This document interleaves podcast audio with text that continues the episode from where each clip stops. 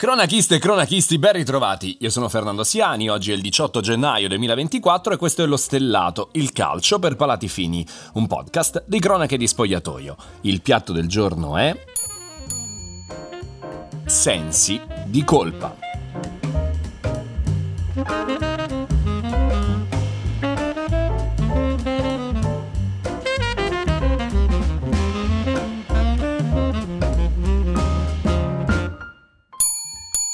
Il 3 ottobre 2019 al Camp Nou si gioca Barcellona-Inter. La doppietta di Suarez rende inutile il gol iniziale di Lautaro Martinez, ma gli occhi di tutta Europa si concentrano su un altro calciatore.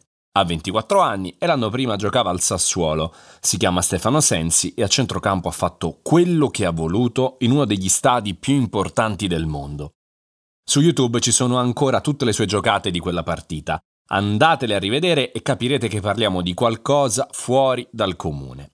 La dirigenza del Barcellona, che di centrocampisti importanti se ne intende parecchio, bussa subito alla porta dell'Inter che però rispedisce al mittente. Sensi è destinato ad essere il pilastro del centrocampo per i prossimi anni, forse anche più dell'altro neoarrivato, Nicolo Barella, che però sta facendo un pizzico in più di fatica ad adattarsi.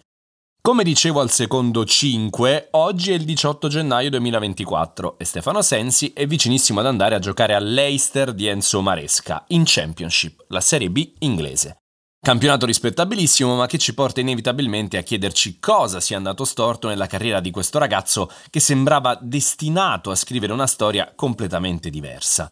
De Zerbi, che lo aveva allenato al Sassuolo, ne parlava come la cosa più vicina ad Iniesta che avesse mai visto. Conte lo aveva messo immediatamente al centro del progetto Inter e lui lo aveva ripagato con 3 gol e 5 assist nelle prime 8 partite. Ricordate la gara del Camp Nou? Tre giorni dopo l'Inter ospita a San Siro la Juventus. Al 34 del primo tempo Sensi si accascia a terra e chiede il cambio. Nessuno lo sa, ma alle 21.19 del 6 ottobre 2019 è appena terminata la carriera ad alto livello di Stefano Sensi.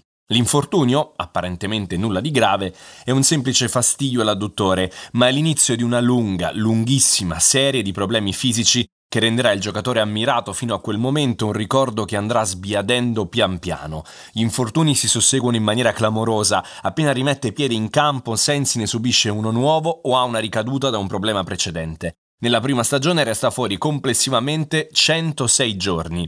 L'anno dopo torna a disposizione ma c'è un altro momento chiave che pone praticamente fine alla sua avventura all'Inter. Conte lo schiera tra i titolari per gli ottavi di finale di Coppa Italia con la Fiorentina, nel riscaldamento avverte un fastidio al polpaccio e si ferma ancora.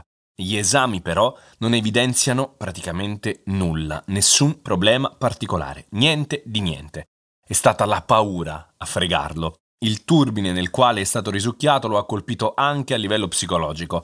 Spesso in questo podcast ci tengo a sottolineare l'importanza della salute mentale dei calciatori. Il successo, la fortuna e in generale la vita professionale e privata di questi ragazzi dipende dall'avere un'integrità fisica e mentale in un range di tempo molto breve. Se qualcosa va storto, tutto rischia di crollare. E Stefano Sensi ha dovuto attraversare un percorso clamorosamente complicato.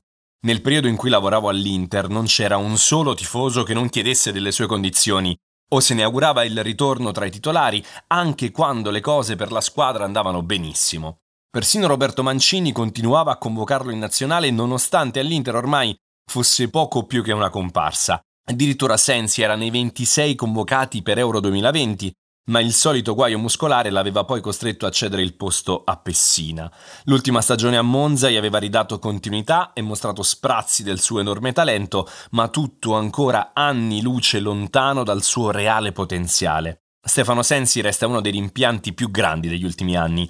In quei due mesi del 2019 aveva mostrato cose incredibili, nuove, lasciando negli appassionati di calcio la voglia di vederni ancora. È stato come una serie tv cancellata sul più bello.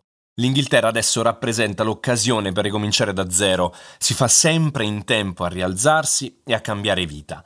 Figuriamoci se hai solo 29 anni. Del resto, saper giocare a calcio è come andare in bici, una volta che impari non dimentichi più come si fa. E se davvero, come sembra, i problemi fisici sono finalmente alle spalle, Sensi può ancora dimostrare a se stesso prima e poi agli altri di saper pedalare.